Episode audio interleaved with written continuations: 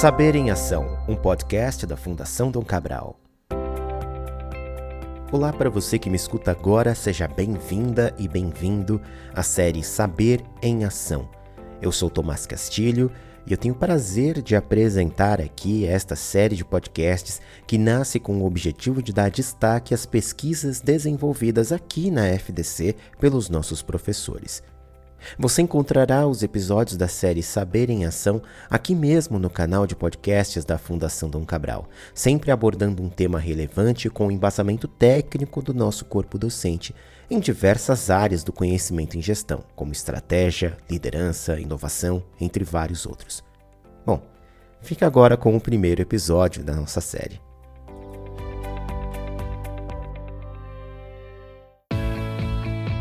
Eu tenho o prazer hoje de receber aqui três pessoas que foram responsáveis por uma pesquisa muito interessante, vamos falar também dela aqui, mas eu queria primeiramente apresentar a professora Karina Coleta, professora associada de estratégia da FDC. Tudo bom, professora? Como é que você está?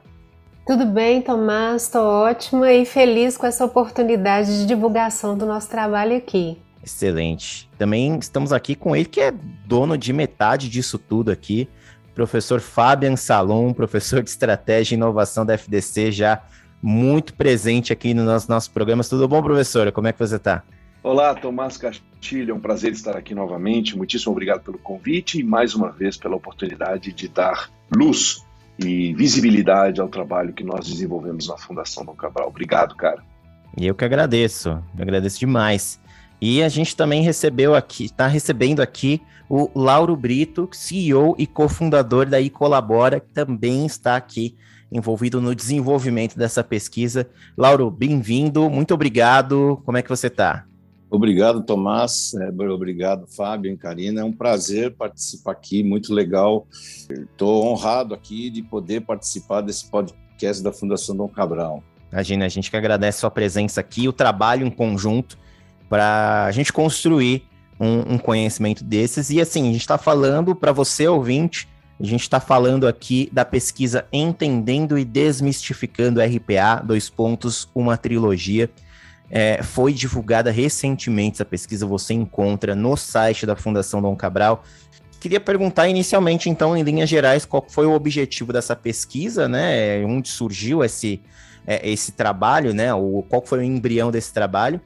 Em se tratando de uma trilogia, quais seriam, então, esses três atos da pesquisa? Tomás, uma coisa interessante é que essa pesquisa, esse estudo, né, ele veio de uma provocação aí do Lauro, da Icolabora, que é uma empresa parceira da FDC e participa ativamente das discussões do Centro de Referência em Estratégia, e ele trouxe para nós uma provocação a respeito do entendimento do RPA, que é uma forte onda dentro das tendências tecnológicas, porém, ele não é algo tão simples quanto fica parecendo, né? É preciso lembrar que nós estamos falando de processos, esses dependem de pessoas, tecnologias, políticas, objetivos, e que existem também muitos requisitos para que ele ocorra de uma maneira efetiva dentro das empresas e traga os resultados esperados. Então, ele estava falando conosco a respeito desses requisitos, que era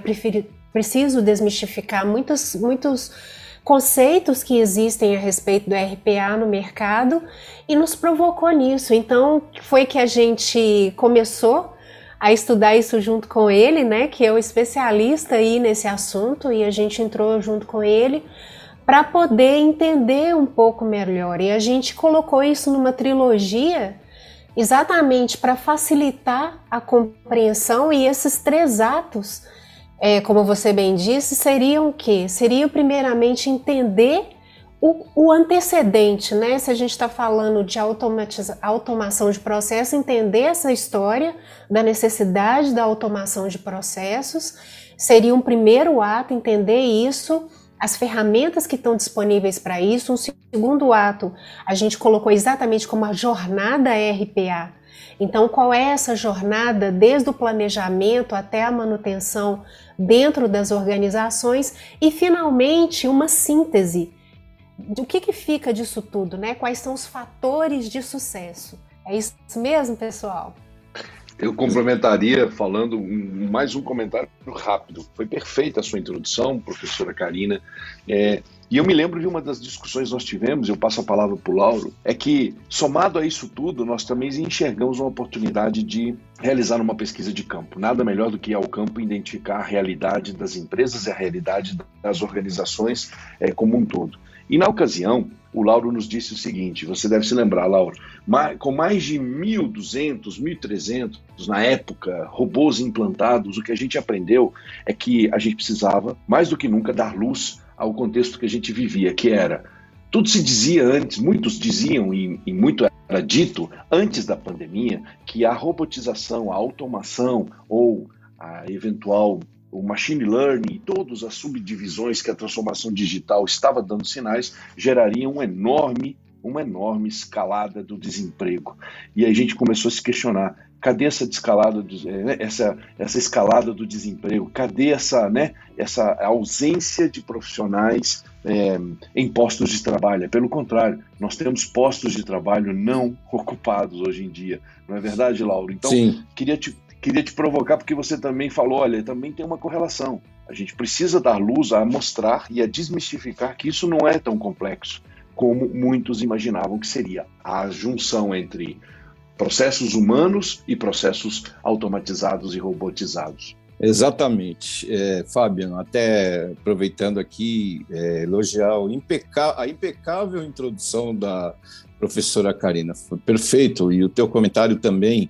E é assim, o mundo da tecnologia da informação, ele tem várias ondas, né? Então, essa onda da automação, ele veio com uma forte, vamos dizer assim, um processo de marketing das ferramentas, das empresas que produzem essas plataformas de robotização, antes da pandemia e mesmo durante a pandemia, acabou provocando uma enorme, vamos dizer assim, busca desse tipo de tecnologia, que é, na verdade, eu acho que é a pressão dos departamentos ou das áreas das empresas em busca de melhores eficiências e melhor EBITDAs, a melhoria do processo interno, e aí eu acho que houve também uma exagerada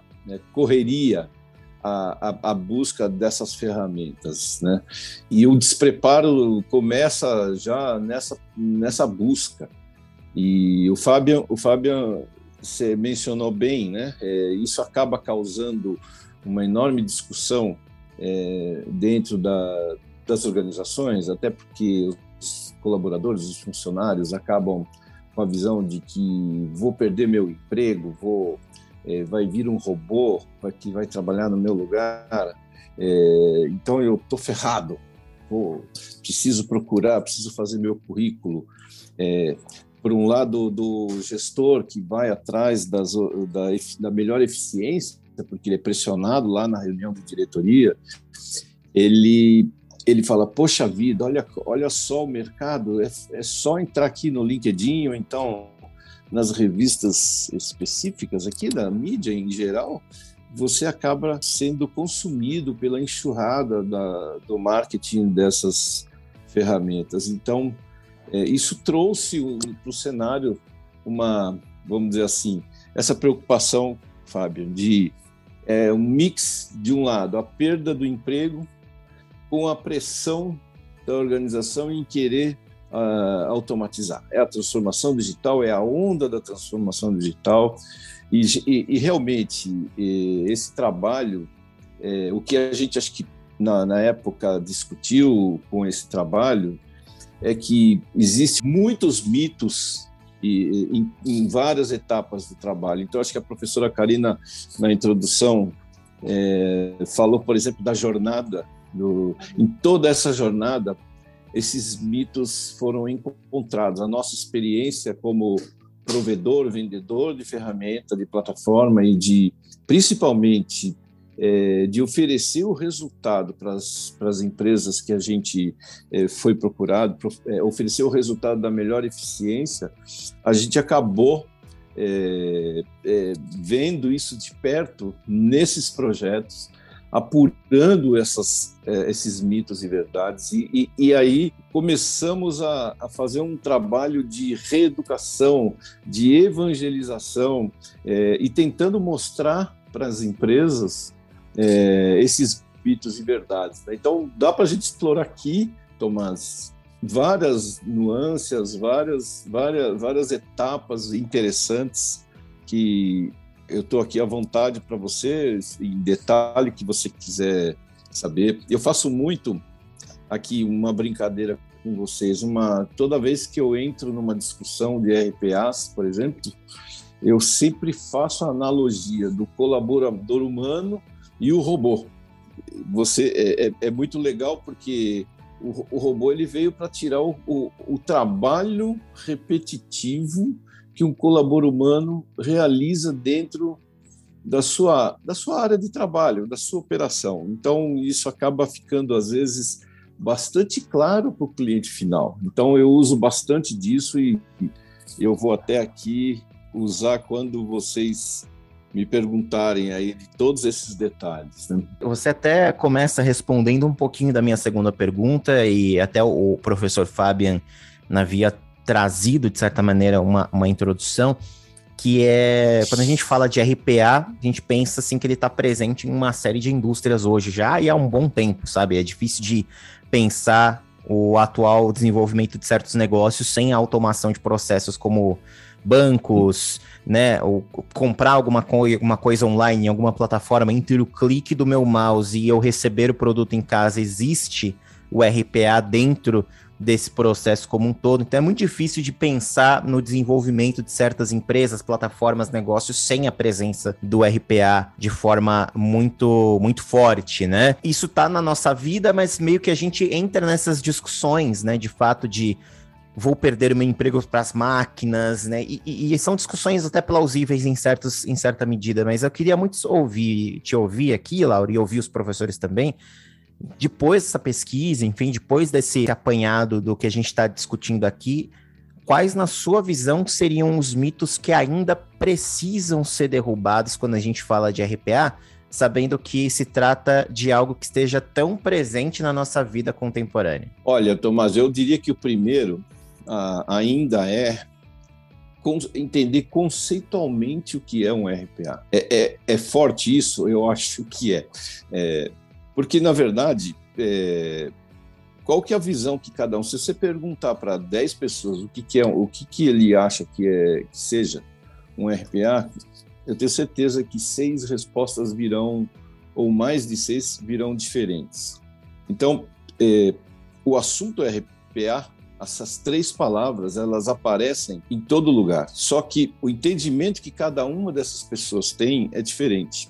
Então, assim, tecnicamente falando, o RPA surgiu nessa onda, no estágio que a gente vive, um sistema que vai automatizar os procedimentos repetitivos de um colaborador em um trabalho específico. Então, vamos dizer, Tomás, que você tem uma atividade diária no seu trabalho que você praticamente é quase que um robô fazendo aqui.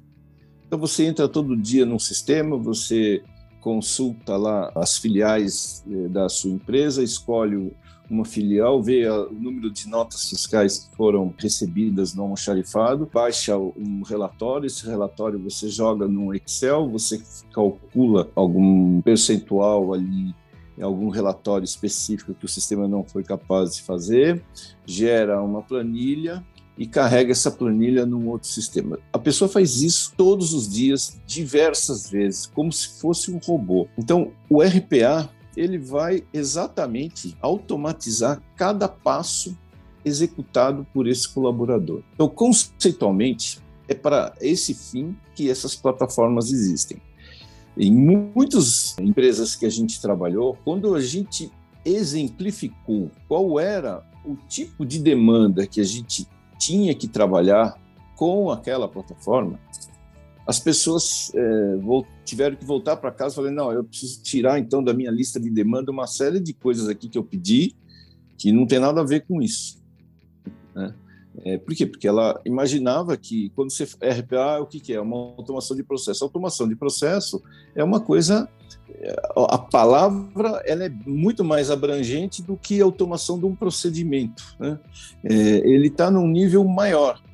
Então, você tem os patamares, né, que vai desde o procedimento até o macroprocesso. Então, dentro da organização, esses processos eles se subdividem de forma horizontal e quando você vai falar automação de processo, você pode estar falando ali de 4, 5 etapas de trabalho que envolvam 3 departamentos e você está no nível de atividade, você não está no nível mais granular possível, que é o passo, é o procedimento, né? O procedimento que eu descrevi há pouco é um nível de granularidade, de execução de um trabalho que está dentro de um processo maior. Então, a pessoa, quando fala automatizar o processo, ela enxerga que vai automatizar toda aquela operação, e não é verdade. Na verdade, ele vai cumprir com um objeto final de automatizar um trabalho braçal. É para isso que ele existiu,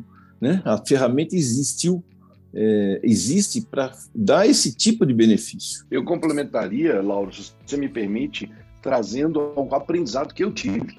O aprendizado de todo esse racional que você acaba de apresentar, a gente colocou no texto como o sistema de modelo federado, onde exatamente no sistema de modelo federado, que é o mais encontrado nas organizações, Tomás, que é quando a área contábil, a área de RH, a área de logística, a área de marketing, a área de suprimentos, por exemplo, pela pressão e pela busca de eficiência, isso é uma marcante para mim, que isso eu vejo com frequência, né, aqui na Fundação Dom Cabral, na relação que a gente tem com as empresas, ele não encontra uma resposta para isso, eventualmente, em sistemas, em softwares, em RPs, que são hoje plataformas adquiridas, investidas, padronizadas pelas organizações como um modelo padrão para a governança da gestão da informação. E aí, quando ele não encontra essa saída vamos dizer assim, dessa eficiência que não é correspondida, ele precisa, então, apoiar-se, e aí eu finalizo com 2 grandes pilares: a revisão do processo, o emagrecimento, tirar gato gordo, fazer uma revisão de processo e depois vir com a robotização. Agora, o mais legal que eu aprendi nesse processo de investigação, como um professor, junto com a professora Karina, é o colaborador robótico, que é resultante do processo remapeado, ele também tem que ter regras.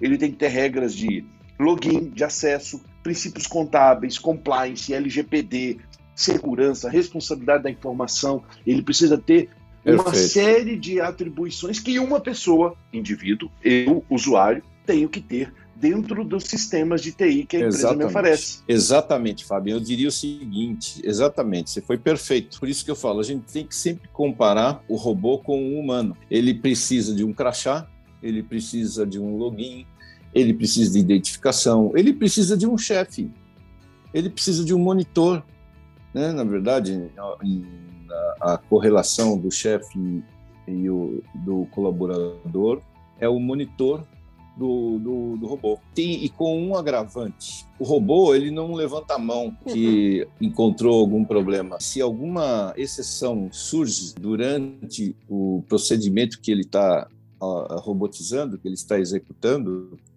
ele não levanta a mão, ele não sai da cadeira e vai falar com o chefe dele e falar: ô chefe, seguinte, apareceu isso aqui, você não me explicou o que é que eu tenho que fazer com isso aqui. Ele não tem essa inteligência.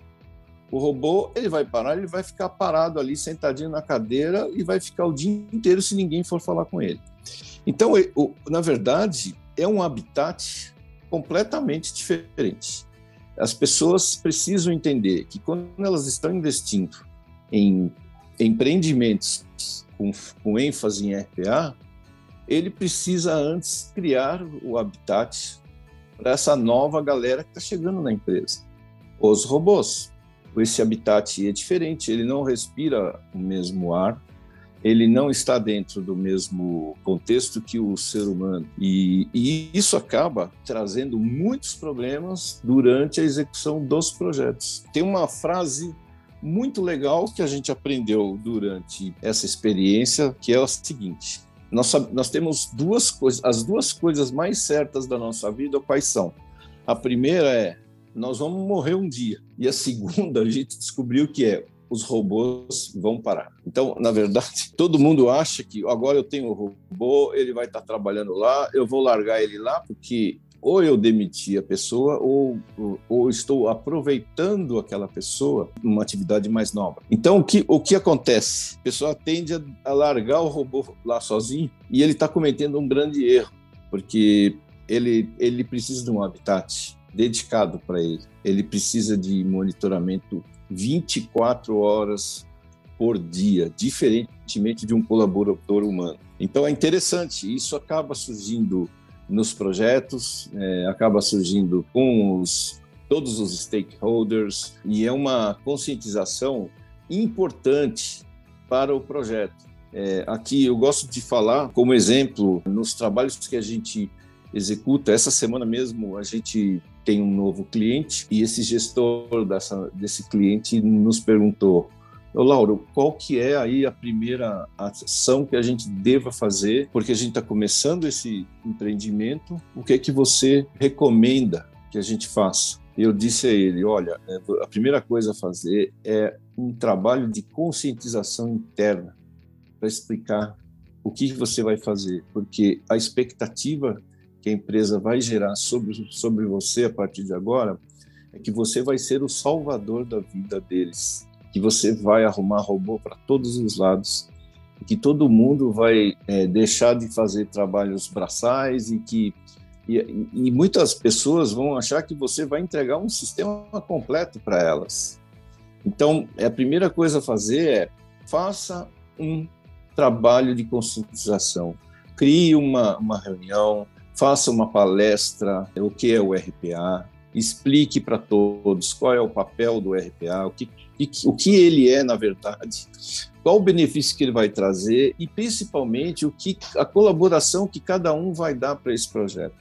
Então, eu diria, Tomás, que essa primeira pergunta, essa questão aí ainda da barreira, é ainda o entendimento que os colaboradores de uma empresa têm do que é um RPA. E essa questão, se me permite, Tomás, também, ela é tão importante que a gente trouxe para a primeira parte da trilogia, né, o primeiro episódio dessa série, vamos dizer assim, a questão dos processos mesmo e esse entendimento, porque um dos estudiosos do tema de processos e que conectou isso aos sistemas de informação é o Thomas Davenport. E num estudo dele de 94, ele dizia já o seguinte, que embora processo seja um termo tão comum no dia a dia das empresas, nem sempre os gestores têm clareza e consenso quanto à definição de seus processos chaves, e nem mesmo da melhor maneira de geri-los. Ou seja, qual a importância disso? Quase 3 décadas depois e vários avanços, essa afirmação ainda é verdadeira. Então esse cuidado que o Lauro está falando, não só de entender o RPA, é entender também a questão dos processos, porque o RPA ele não vai redesenhar processos. Exato. Então o que acontece? Da mesma forma que ele pode potencializar e multiplicar benefícios, a má implementação também potencializa e multiplica problemas. Sem dúvida. Exato. Muito bem lembrado, Karina.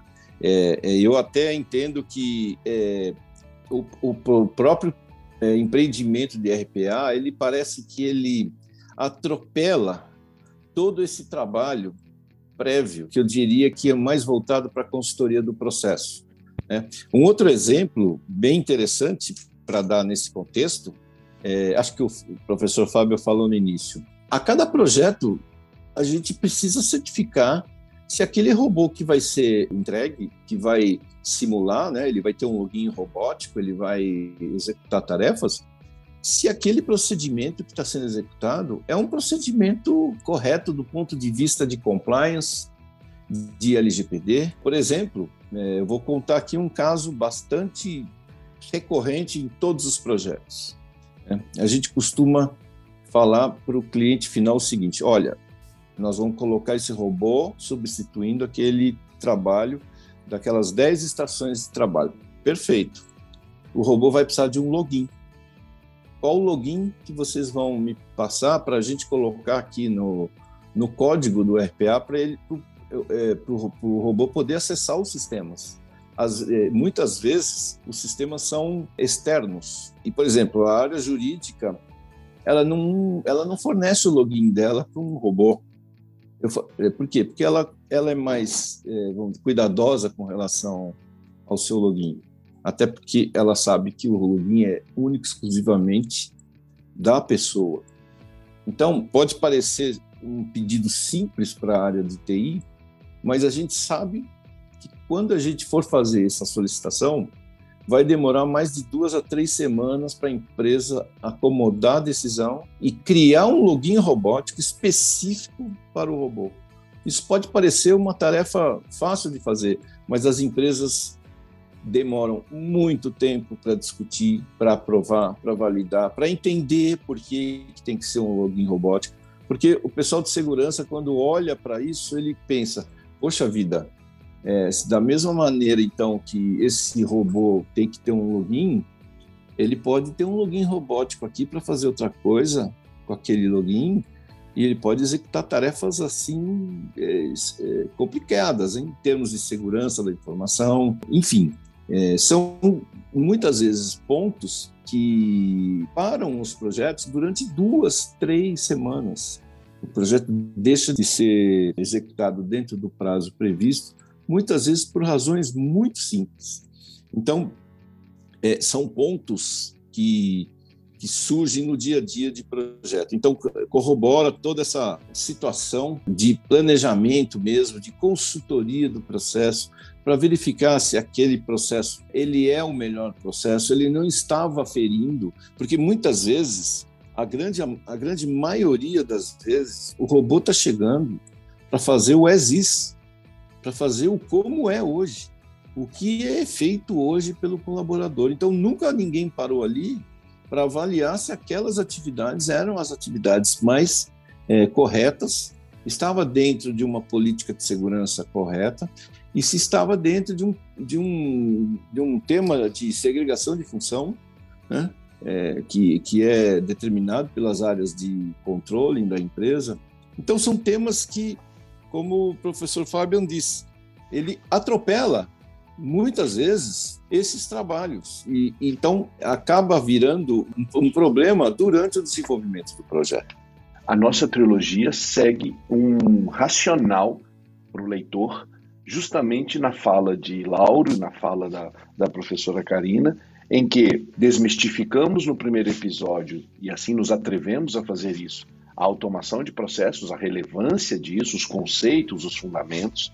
No segundo episódio, na nossa trilogia, é a jornada do RPA, pautando muito significativamente o planejamento, como disse agora o Lauro, a visão de consultoria de processos, de revisar os processos e de colocar em funcionamento não os as-is, mas sim o to be, né? Ou to be done. E, finalmente, terceiro episódio, aí sim a gente traz o lado mais interessante, na minha opinião, que são os fatores de sucesso, contando e desmistificando que há muita oportunidade, há casos muito legais e aspectos muito legais que podem ser vistos no nosso material, desmistificando e entendendo cada vez mais o Robotic Process Automation. Tomás. Gente, a gente está chegando no final da nossa gravação, queria muito poder estender esse assunto, porque a pesquisa ela dá espaço para a gente discutir várias outras coisas, sim, sabe? Exato. Trazem as questões, por exemplo, de você que está ouvindo e vai acessar a pesquisa, eu recomendo que faça isso, porque você vai encontrar, inclusive, discussão sobre identificação de oportunidades para a implementação da RPA, quais são os problemas que uma organização pode vir a enfrentar após fazer a implementação da RPA, enfim, tem uma série de questões ali que são muito ricas, muito interessantes de serem vistas.